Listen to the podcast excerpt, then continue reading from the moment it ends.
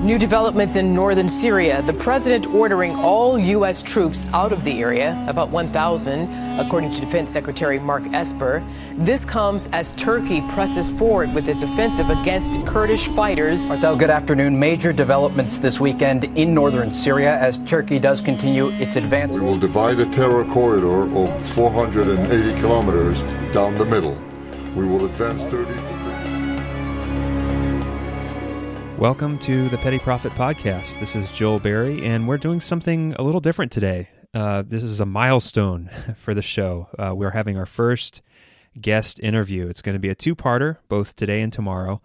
And what brought this about was, uh, you know, last week, all through the news, we heard about Trump's decision to pull U.S. troops out of uh, the Kurdish region of northern Iraq. And I think uh, a lot of us kind of fell into our our own partisan lanes um, in you know either coming down against the president or for the president on this. Uh, but frankly, the Middle East and just the entire situation with the Kurds in general is is a very complicated one, and um, there are no easy answers to this. So I wanted to bring on somebody who had a unique perspective, someone who you know wasn't a politician, um, but could really give us an inside look at what life is like over there, what the Kurds are like, and what the what the reality of the situation is. So I'm very excited about this. My guest is his name is Mark Studdard of of Makari Designs, and um, Mark Studdard is uh, related to me. Uh, he is he's married to my brother's wife's sister. So I met him at my brother's wedding a few years back. Uh, we got to talking a little bit, and he does some awesome work. So what he did was he he's an entrepreneur. He started a company so that he would have the freedom to do humanitarian work all around the world, and so that's what he does. He uh, founded Makari Designs, which I will link to in the show notes. Um, it is a furniture company. He makes beautiful, beautiful uh, works of art out of wood and and and beautiful furniture. And uh, so I highly recommend you check out his stuff. But in his spare time, he travels the world and he aids on uh, humanitarian missions. He and his family. And so Mark has he has lived among the Turks in Turkey, and he has also spent uh, a substantial amount of time living among the Kurds. And so I wanted to bring him on to lend his unique perspective on what the U.S. is doing uh, with the Kurds. And uh, I really appreciate him taking the time to talk to us. I have split this interview up into two parts. So we'll have part one today, part one or part two tomorrow. And I think it'll be good. So without further ado, my interview with Mark Studdard.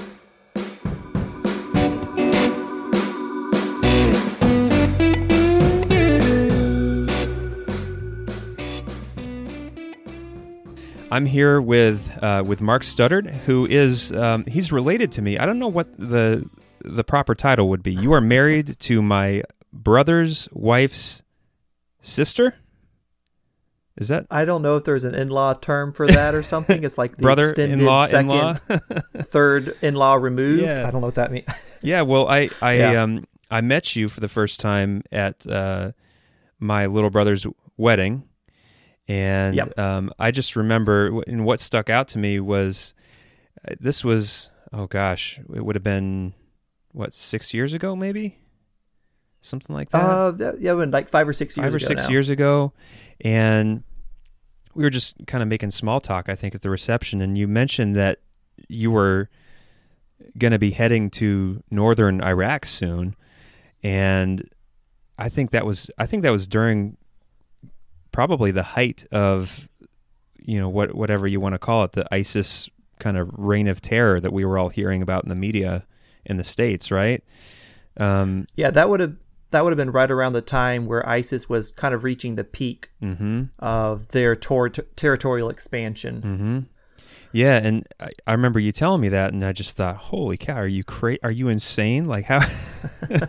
you're who who wants to go to northern Iraq right now?" And so I just was I was really amazed by your story and and the the work you're doing um, over there. And so when I started hearing on the news all the controversy about um, Trump pulling our troops out of um, that area. Um, and Turkey starting to advance on the Kurds, I you're the you're the first name that, that came to mind, and I, I really wanted to get a real, you know, a non pundit, non politically motivated perspective on this, you know, and uh, right, and so, um, so yeah, I guess to to start, tell me just tell me a little bit about your background. How did you get into this work? Uh, what did you do over there?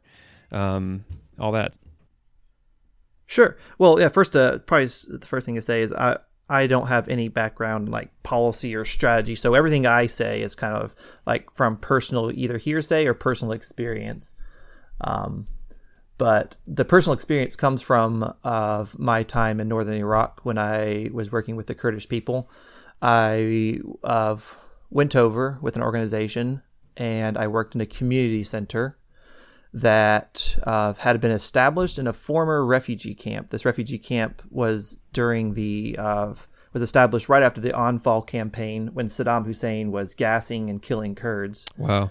Um, and then so like fast forward fifteen. And so did that camp 15 was that years. kind of like a, a, safe haven for for the Kurds during that that uh, um, time or the village? No, the village that we were in would not have been like uh, a safe haven. It would it would have been after the campaign was over, okay. and then the uh, uh, the UN I guess was came in and kind of established a safe zone and established camps. And so, oh, you know, after 15 or 20 years, the camp had become a village. And so it was no long, it no longer looked like a refugee camp. It's, it's just a fully established town. But that was like the origins okay. of where we were living. Um, and so the, yeah the, the Kurd the Kurds have like a huge huge uh, long history of just being uh, abused by everybody. Um, and most re, you know more recent memory it would have been Saddam Hussein in Iraq um, then ISIS. Um, but so where I, where I come in would be I, I came to work at the community center uh, and I was there as a uh, English teacher uh, to run their English program. Um, every, everybody wants to learn English in the Middle East, and mm. so it's a really cool way to kind of break into the culture, break into the community, and just kind of open up, uh, open up, and be able to reach out to them, give them something that they want and need. I mean, English is the the world mm-hmm. trade language. And um, what what is the culture in that area? Is it a would you call it a Christian culture? Is it um, uh, you know is is there a kind of a multi multi ethnic uh, you know multi religious culture there or um, uh, no, where we were would not have been Christian. It was almost exclusively uh, Muslim. Okay. Um, predominantly Muslim. But one of the cool things that intrigued me first about the Kurds was their tolerance of in the Middle East there's not many countries or people groups that could be described as tolerant hmm. and I think the Kurds are because within within their region they're not they're not a country I keep on calling it Kurdistan or the Kurdish people but they're a semi-autonomous region in now, Iraq. Now have they, have they ever been like a country? Country. um, like where did no, the Kurdish people come from? The uh, they've never been a country. Okay. Uh, not since the times of the Assyrian empires, and that's really where their roots go back to. Is oh, they wow. uh, we'll go back to the Babylonian Assyrian days. Very very long history. Wow. Um, but uh, so as so I was saying was um, about the their tolerance is within their region. They have Assyrian Christians. Uh, they have Muslims. Um, they have of well, there used to be Jewish communities, but then Saddam Hussein pushed those out, hmm. and all of these all of these cultures are protected and encouraged and allowed within this region. And what would uh, what would you say their opinion is of Americans? I mean, what did they think of you coming over there? And you know, they you said that they want to learn English. Uh, are a lot of Kurds hoping to you know come to American universities or uh, even immigrate to America, or what what would you say their their hopes and dreams are there? Uh, so for my for my conversations with the Kurds, and this is one of the reasons I felt safe there, is they absolutely love Americans. Uh, despite American government's policy of helping the Kurds, leaving the Kurds, helping the Kurds, leaving the Kurds. so this uh, is a pad. This is this has kind of always been the way it is with with this, our, our as government? far as far as I have read, this is the way it's been.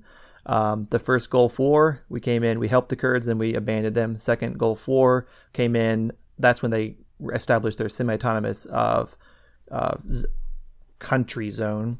okay. Um, but um, the Kurds themselves absolutely love Americans, and they're they want they want the Americans to stay. They want to see American um, investment come in. They they want to go to American universities. I hmm. felt extremely extremely privileged, not because of who I was when I first arrived. I my reputation was entirely based on the fact that I was American, and they welcomed me because of that. And also, they protected me because of that within the Kurdish territory. Hmm. Of from this is just hearsay. I, I don't know, but that's exact statistics. But within the Kurdish region of in northern Iraq, there have not been any Americans killed or captured by any terrorist. Wow. I, I, So did they you while you were there? Did you see any anything that kind of was a little scary or or that made you nervous in terms of you know action close by or um, you know forces skirmishing um, in in your region? Um, when we arrived, uh, like I had said, the the uh, Daesh or of ISIS high point had been, kind of been reached. The Kurds were the first ones to kind of stop the offensive, Okay. and so they'd they'd established a line, and there was no more offenses happening, which is where the the risky part comes in. Okay. Um, so I never felt unsafe. Uh, the closest any of ISIS attack came was a, a town that was about 45 minutes away. Uh, they launched a fairly large uh, terror attack, but it was never part of a major offensive. So they were not trying to take over the town. okay. Just kind of um, a one off. Yeah, I mean, it kind of sounds crazy. Like we're, we were about two hour drive from the front line, which Mhm. you're like, whoa, but it, it it's kind of hard to describe But It was it was never a point where I felt unsafe because at that point the front line had been established. Um, the U.S. Air Force or the the Allied Air Forces had kind of held them to that point, and there was no there was no threat of them actually moving beyond there. And it was actually starting. The Kurds are going on, on the offense, pushing them back. Hmm. So, okay, so you know, in Iraq and Syria, you had ISIS, and now in the north you have Turkey. So, how does how does all this relate? I mean, it, it really the whole th- situation in the history is so it seems so confusing over there because I know that there's this whole other side where Turkey has been fighting this faction of Kurds for however many decades, and there's there's some politics involved there. Um, how does all this relate to that? Is that a completely separate deal? No, this is all tied together, and that's the Middle East is a difficult history to explain because it goes back so far. Um, when you talk, when I talk with the Kurds, they will talk about the Ottoman Empire as in like very recent history. This is something that still affects who they are today. They'll talk about the Sykes-Picot Agreement that established Syria, Iraq, Turkey, all these boundaries as a very recent uh, thing. Like they are very still very bitter about Very fresh in their mind. of their their peoples being split. Um, Hmm. Just uh, like the the Kurds themselves are split. The, the major groups of them are split between Turkey, Syria, Iraq, and Iran. That would be the majority of where the Kurds are. And at that time, uh, they did not receive their own country. So. Uh, if you just go back, you know, you go back 100 years, it's still very recent history to them and it's still very relevant.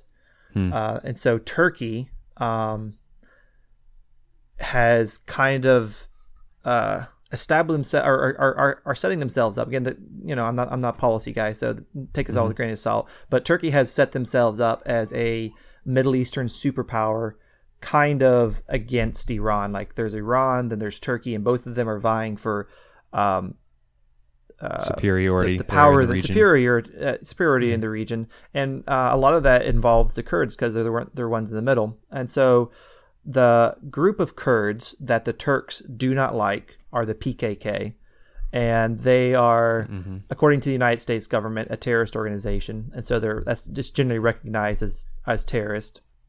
Uh, freedom What fighters, is they call themselves. what is their goal? Are they are they trying to like carve out a section of Turkey for their own, you know, Um, for themselves, or what? Are, what are they trying to accomplish? the PKK is trying to.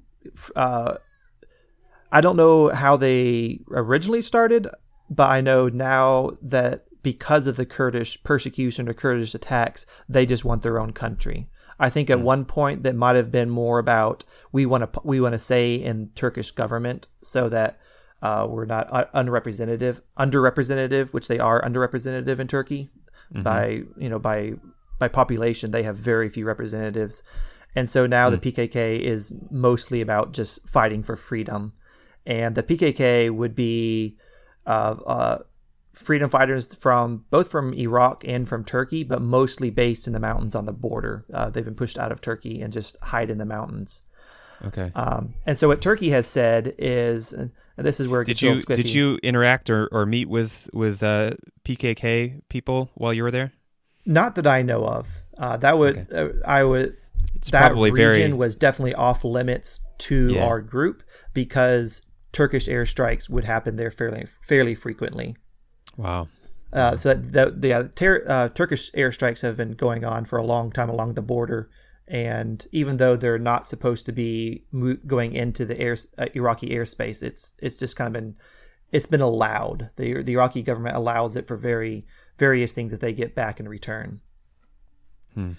And so what Turkey said was of PKK are terrorist, the YPG, there's a whole bunch of acronyms. I don't know them all, but there's a there's a few. the YPG in Syria allied themselves with the PKK to fight against ISIS, and then Turkey says if you're an ally or you're even a friend of the PKK, you're also a terrorist. And then they just kind of broadened it to say all Kurdish people are terrorists. Yikes. That's kind of the. That's convenient, isn't it? It's oversimplified, but it's, it's really what yeah. the Turkish government is saying is a people group are terrorists, which is extremely dangerous thing to say. Yeah, yeah. Because that, that opens up all kinds of horrible things. Absolutely, absolutely. So, it, so I, will have a few things I want to ask about that particular issue in a minute, but I, I do want to go right. back and and uh, just ask a little more about your work over there. So, f- I guess first of all. Um, I'm curious about what what was it like for your family, your wife and your kids being there, and then uh, as far as the work goes, um, what did you find most rewarding about it? I I absolutely love uh, the Kurdish people. I I know Kristen enjoyed her time there as well. We we absolutely had an amazing time. Uh, our work the work I remember seeing uh, incredibly the, rewarding. The, the, countryside there is beautiful. I, I remember seeing pictures, and it's just it's a gorgeous place. Really is. The con- yeah, the country itself is absolutely stunning. Uh, the landscapes are amazing. The people were so uh, welcoming and helpful. They they're like they're they're the best picnickers in the world. I learned to picnic from the Kurds. they can go and grill and picnic like nobody else. That when they when they go out and picnic, they will start in the morning and it does not end until late at night. And you just go out with a ton of meat, a ton of food, and you just grill and you cook all day long. Um, it's during a, Kurdish... a, real culture. Sounds like a culture of hospitality. Yes, absolutely. Yeah. Like their, their hospitality is if you have been accepted into our community, they are responsible for you. And that's kind mm. of how I felt the entire time I was there. They were responsible if for my safety, they're responsible for if I was happy or upset about something. I all I had to do was ask somebody, uh, and they would just go overboard trying to help. Wow. Um, so I cannot say enough kind things about them, and um, it's really one of the main reasons why I would like to like say something to help them. I because mm-hmm. I know how good how good a people they are. So I guess what is your what is your concern um, with the latest developments and the troops pulling out, Turkey making advances? Um, what what do you, I guess what's the worst case scenario there? And you know, what would you like to say? Um, you know, in response to that, to who, anyone who might be listening. Right. Um, so from what I can read and understand, uh, the the major concern here is really allowing Turkey to assert itself um, way beyond what most would recognize as defending itself. Uh, a, the reason that most countries will attack to in, in modern time is they will use it in a way to say we're defending ourselves of and the Turks are using the same um, I don't excuse the same reasoning. They're saying we're moving into this territory not to we're not trying to extend our country or doing anything other than just defending our border. Um, the concern is how they have justified it. And like I was saying before, hmm. they they said PKK are terrorists, YPG are friends with PKK, therefore YPG are terrorists. Plus, YPG is in this general territory, so we're going to attack and take over the territory. And then all of a sudden, mm. their justifications have included an entire people group as terrorist and um, open to attack. And this is already like a, a, region that has seen so much war, so much un- instability that mm-hmm. there's just masses of people being pushed out of home. The the refugee camps are already full, and it's it to me it, it kind of looks like a situation where if, if you allow them a little bit here in Syria, um, they're already turning their eyes towards Iraq. Iraq's already being cut up into pieces of pie. Iran has a mm-hmm. little piece. Iraq's trying to keep on their little piece, and I think Turkey also wants a piece of the Iraqi pie. Like this, this, this whole region, Iraq and Syria, that is destabilized by ISIS, is being cut up, and mm-hmm. uh, Russia wants their little piece, and uh, that's that's really why I think Turkey's there. They want a piece of the pie. Um, not they're not there to protect themselves, and they have shown what it a mess. by just like you know the you know, the first initial reports have shown absolute carnage that they're causing. They're not going in as a peacekeeping mission. They're going in killing uh, lots of people. Hmm. Man, that's um, that that's a that's an awful feeling to to I don't know. There's there's almost a I guess for for people listening, um, is there anything that that can be done? Is there any way for people still to help? Um, do we have any infrastructure or presence over there still, or with the troops leaving, do you think that everything is pretty much it's all going to be emptied out? I, I was kind of wondering myself about that. I tried to do a little research and I mean, maybe since you have a military background, you might be able to weigh in on this more than I can. But mm-hmm. my thought was, why, why of all places is Trump pulling out of Syria? Because the the American footprint is so small. Like when you look at the numbers of troops that he's pulling yeah, out, it's just versus, a small handful of guys and some equipment, really. And then um, yeah. I tried to look up. I tried to look up the casualty rate. Like you know what, what what's happening to the Americans in Turkey. And from what mm-hmm. I can mm-hmm. tell, and I mean the, the government's probably not going to tell me if the you know if the special forces there are doing of actions, but from what they have shown, a majority of those guys in there were on more of support and training and um, mm-hmm. advisory roles than their actual combat soldiers. So you can't mm-hmm. find very many casualty, uh, at least admitted American casualty reports from Syria.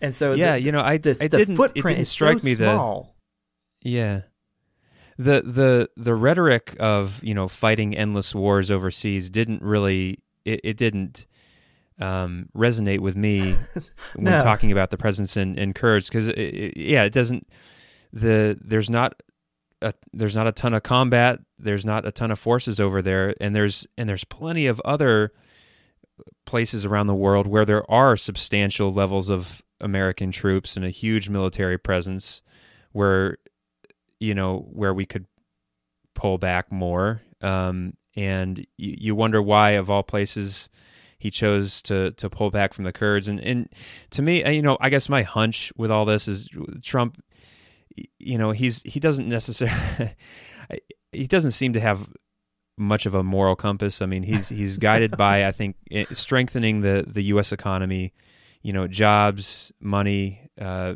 deals, and I, I, almost wonder if there's some kind of a an economic deal a, a part of this. You know that where it was a you know if if you want to um, sell American products to us, then you're going to have to pull your troops out of you know northern Iraq. I don't know. You know what I mean? I just no. I I seems, agree. I feel like it, there doesn't seem to be any strategic reason uh, other than maybe there's some kind of business or financial incentive. Trump there has to be something that was said, and if if America didn't get anything out of the deal for Turkey, then they royally blew it because they should have gotten something, even mm. though it's a terrible move. I'm not saying it's right. His terrible oh, move, yeah. but they really should have got something right? because uh, Turkey and this doesn't apply to the United States, but Turkey has done this to Europe. Turkey has, I think, mm-hmm. around three million is what the the current number is. About three million refugees within their country, and Erdogan has uh, Erdogan the the uh, Turkish president has used them basically as hostages. He says, "I'll Wait, keep so these guys." Uh, they have three million Kurd Kurdish refugees. Uh, no, there are three million. I, I don't know how that actually breaks down, but they're uh, Syrian uh, and Iraqi okay. refugees. But I don't know how that breaks down into people groups. Um, but okay. he's used them uh, as as bait or hostages for the European Union. He says, if you don't give me such and such, I'm going to release them, and they're going to come flooding across your borders, and you're going to have tons more refugees. Um, so he's not above playing, you know, using really dirty deals, and so that that, that makes you kind of mm-hmm. wonder, like, you know, what what exact what deal did he make with the United States? We have um we have Incirlik Air Force Base of in southern Turkey, which is the one of the larger, maybe the largest Middle Eastern Air Force Base, and it might be something along the lines of either when we're going to end your contract here, um, mm-hmm. or you're going to give us, you know, northern Syria.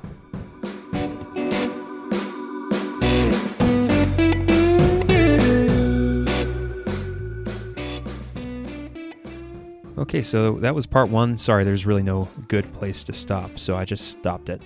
but um, if you want to check out Makari Designs, um, Mark recommends you reach out to him on his Facebook. That's M A K A R I, Makari Designs on Facebook, and uh, you can find him there. You can see his work. Again, it's it's good stuff. I recommend it, and look forward to bringing you part two of this discussion tomorrow. This is Joel Berry for the Petty Profit Podcast. As always, you can reach out to me on my website or at contact at thepettyprofit.com. Thanks a lot. Talk to you tomorrow.